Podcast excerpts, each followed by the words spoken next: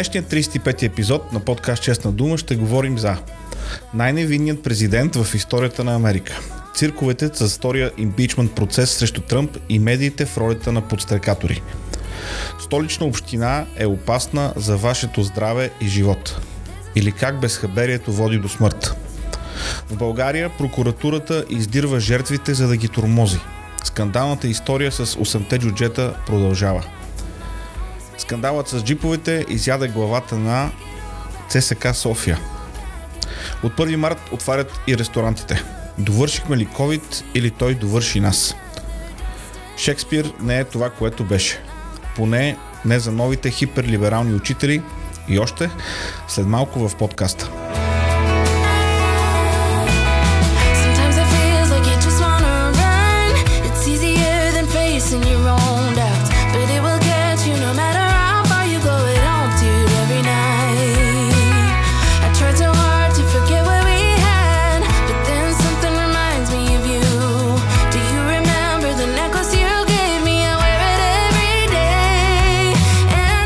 Този епизод достига до вас със съдействието на Луксина Мен. Качествена италианска козметика за мъже. С Луксина получавате истински мъжки продукти, парфюм, афтершейв, моделиращи вакси, шампуан за брада, балсам за брада, олио за брада. Всичко от Луксина подчертава мъжествеността. Можете да поръчате продуктите на Луксина с специално намаление от 10%, като използвате код за отстъпка Дума на латиница в онлайн магазина f-expert.bg. Повтаря магазин f-expert.bg и код за отстъпка Дума за 10% намаление на всички продукти на Луксина. Не чакайте, поръчайте оригиналните италиански продукти за мъже Луксина. Още информация ще намерите и в транскрипта на днешното предаване в честнадума.com. И така, вторият процес по импичмент на Доналд Тръмп приключи. Отново без осъдителна присъда за него и така превърна Тръмп в най-оневиняваният президент в американската история. На два пъти партията на демократите се опита да импичне или да свали от длъжност Тръмп и не успя. А как това се отрази на Тръмп и републиканската партия? В скорошно проучване на Политико на въпрос кой е най-добрият кандидат за президент от републиканците за изборите през 2024 година, 53% от анкетираните републиканци отговарят Доналд Тръмп. Доналд Тръмп? Тогава той ще е на 80 години. И все пак 53% от републиканците смятат, че той ще е най-добрият кандидат. Това казва достатъчно за единството в кавички на Америка и празните приказки на сегашната администрация. В американското общество са на лице огромни разминавания и несъгласия. Те не са процедурни, те са идейни. Те не са свързани просто с отделни проблеми, казуси или дори личности като Тръмп и Байден – те са свързани с цялостен мироглед, касаещ миналото и происходът на Америка, както и посоката за бъдещето. Това не са проблеми, които се решават с закачени сърчица в градината на Белия дом за 14 февруари. Вторият процес по импичмент на Тръмп беше провал и по една друга много важна причина. По същество това бе неконституционен процес. Импичментът има за цел да свали от власт действащ президент – как можеш да свалиш от власт Тръмп, когато вече президент е Байден? Това реално означава, че същите хора могат да поискат импичмент на Джордж Вашингтон, Ейбрахам Линкълн, Рузвелт и въобще всеки президент от миналото, с който сегашния конгрес има някакво несъгласие. Абсурдно е. И за това този процес се провали. Тръмп излезе от водата сух два пъти – и ако направим сравнение с другия импичмент процес, за който имам спомен, този с Бил Клинтън през 1998 година, Бил Клинтън също беше оправдан, но той, тъй като излага под клетва, понесе поражение. Бяха му отнети правата да практикува право. Добре, че горкия Бил е добър говорител и изнася речи за скромни суми от по няколко стотин хиляди долара, че как щеше да се оправя без да практикува право, не знам. София междувременно се разбра, че безхаберието води до смърт. Не, че не сме го виждали и преди. Спомням си преди години дете почина, когато пипна стърчащ кабел от улично осветление. Къща се срути върху две млади момичета в центъра на града и ги остави на място. Фонтана на площад Словейков уби млад мъж. Все истории от последните години. Истории за безхаберие. Да, ще стигнем до безхаберието на институциите. Но преди това, нека ви кажа за безхаберието на индивида. Грешки и аварии стават, но да оставиш оголен кабел не е грешка. Това е безхаберие от най-висш ред.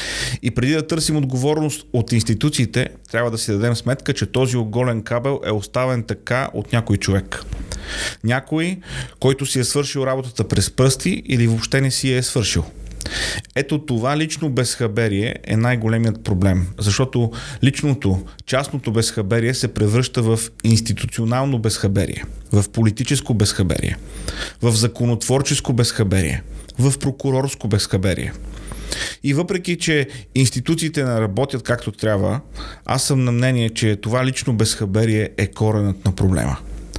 Институциите няма да ни направят по-отговорни ние като отговорни граждани и като отговорни човешки същества ще направим институциите по-отговорни. Тоест, въпреки че в момента имаме проблеми с безопасност и инциденти, с които трябва да се справяме, истинското решение е дългосрочно и е свързано с домашното възпитание, качеството на образованието, начално, средно и висше, бизнес етиката, бизнес практиките – Промените, които желаем да видим, не се случват за няколко дни и не се случват отгоре надолу. Все пак в една демократична система на управление хората с власт са избрани и отразяват своите избиратели. Това мисля, че говори достатъчно. Жалко за поредният преждевременно загубен млад живот. Не защитавам хората с власт, но ще сгрешим, ако си мислим, че те са единствените виновни. Често ние падаме жертви на безхаберието, което се изразява не само в институциите, но преди всичко в отношението ни към другите хора, в отношението ни към работата, към отговорностите ни. И понеже споменахме прокуратурата, ето, че отново има защо да си говорим за този тумор в българската съдебна система. През последните няколко дни стана ясно, че прокуратурата издирва Илия Златанов. Това е бизнесменът, който стана известен в разследването на антикорупционният фонд по така нареченият скандал 8-те джуджета. Тогава стана ясно, че прокуратурата играе главна роля в отнемането на бизнеса на Илия Златанов в полза на един млад и успял бизнесмен и политик. В няколко епизода на разследването бяха изнесени скандални факти, свързани с конкретни лица и действия на прокуратурата. Е, тези дни се оказа, че прокурорите търсят Илия Златанов. Но изненада – не заради изнесените нередности, а защото един негов подпис под заповед на уволнение на стар служител според тях не отговарял на оригинала. Златанов в присъствието на своя адвокат подписва заповедта за уволнение на служителя, който подпомага иземването на бизнесът му. А служителят от своя страна подава сигнал в прокуратурата, че подписът е подправен. И сега прокуратурата издирва Златанов. Измина почти година от скандалните разкрития за дейността на Петю Еврото, прокурорският и полицейски чадър над дейността му, присвояването на бизнеси и съдебни услуги срещу солидни суми в евро. Казвам съдебни услуги, а не юридически услуги преднамерено. Златанов не е търсен по въпросните разкрития. От прокуратурата мълчат като риби и сега изведнъж обявяват Златанов за издирване, заради, според тях, фалшив подпис. Прокуратурата е тумор. Няма друго обяснение за действията на инструмента на Господ в кавички и неговите подчинени. Тумор. А туморът, ако не се изреже, ще порази цялото тяло и ще доведе до смърт. Това е. И като говорим за смърт, натам ли са се запътили от ССК София? Преди броени дни Гриша Ганчев, благодетелят от Микре, който след няколко машинации пренесе отборът си от Ловеч в София, обяви, че заедно с другия акционер Инджов напускат ССК София и оставят акциите на стадиона. С други думи, не ги искат. Причината? Някаква декларация от някаква фракция на привърженици. Това са приказки за наивници. Какво е моето предположение? Скандалът с неправомерно закупените джипки за МВР е международен. Оттам измъкването трудно ще се получи. Ганчев използва случая или за да се освободи от дружество, което винаги е на загуба и има дългове в милиони, или за да окаже натиск, като вкара малко социално напрежение покрай феновете в една така или иначе обострана обстановка покрай COVID. Все пак, Гриша Ганчев не създава впечатление на толкова нежна душа, която би се засегнала от декларацията на някаква фенска фракция. С поведението си Ганчев затвърждава усещането, че в българския футбол собствениците на отбори са по-скоро заложници на модела Борисов, отколкото доброволни спомоществователи на спорта. Историята с Васил Бошков и акциите на футболен клуб Левски ни показва абсолютно същото. Това от своя страна означава, че скоро едва ли ще има реална промяна в нашинския футбол. И тук отново виждаме липсата на каквато и да е обективност от страна на журналистите. В този случай спортните журналисти. Обсъждат декларации, пресконференции и се преструват на очудени, вместо да зададат неудобните въпроси и да търсят отговори в интерес на своите читатели и зрители. В интерес на истината. Честна дума, за мен това е истинската трагедия. Трагедия е и това, което се случва с малки и среден бизнес покрай COVID мерките. След месеци на ограничителни мерки, фалити, продажба на активи, тегляне на кредити и нула, повтарям, нула помощ от държавата, човекът с джипката заяви, че от 1 март ще бъдат отворени всички хранителни обекти в страната. Новина, която донесе радост на стотици хиляди от този бранш и хвърли в истерия голяма част от българската Twitter общност. Общност, която в по-голямата си част се състои от хора с малко общо допирни точки с реалността, обикновено работещи в тех сектора или рекламата или пък пиар индустрията. Слава Богу, все още сме пожалени от шарещия се в други региони на Twitter активизъм от хора с степени по равенство, джендър активизъм, лесбийски танци и други подобни. Вие се смеете, но това не са измислени специалности. Има университети, които предлагат такова обучение. Но да се върнем към падащите мерки у нас. Докато едните се радват, а другите изпадат в истерия, аз питам защо сега? Разбира се, че падането на мерките е свързано с предстоящите избори през април. Това потвърждава отдавна ширещото се опасение, че мерките, които се въвеждат, не само в България, са по-скоро в зависимост от политическата обстановка и настроения, отколкото на база на научно доказани факти относно COVID. Има много фактори, които играят роля за разпространението. Възраст на населението, хигиенни навици, вълна на заразата, готовност на здравната система и още и още. Но ако има нещо, което да е ясно видимо от миналата година до сега, е, че никои мерки не успяха реално да ограничат заразата. А в някои случаи резултатите от мерките бяха далеч по-тежки от самата пандемия. Финансово, емоционално, психологически.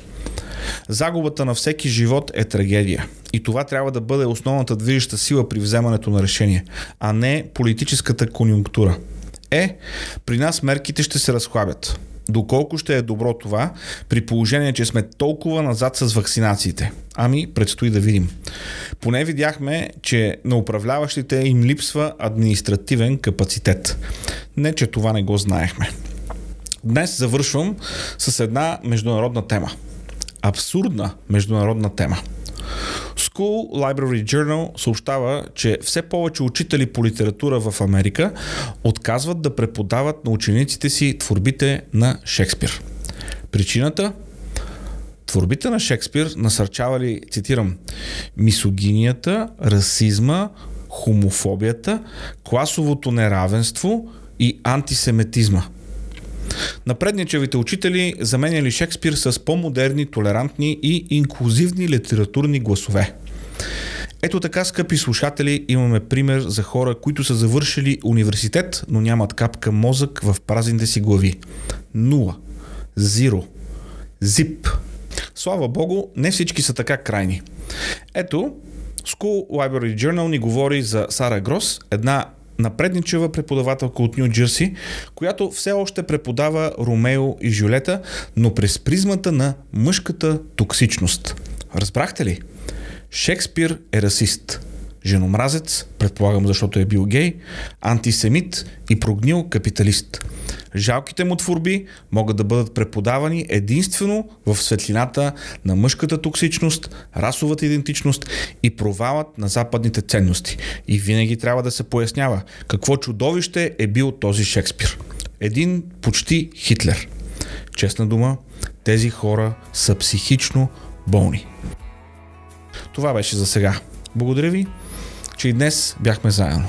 Ако все още не сте се абонирали за Честна дума, можете да го направите в Apple Podcast, Spotify, Google Podcast и всички по-големи подкаст платформи. Връзки към тях ще намерите на адрес честнадума.com. Оттам можете да подкрепите подкаста и чрез дарение в PayPal. Останете здрави, останете будни. Не оставайте безхаберието, невежеството и безумието на света около вас да спира полета ви. Затова ви оставям с песента Ако можех да летя на Walking Hearts и Jennifer Home. До следващия път.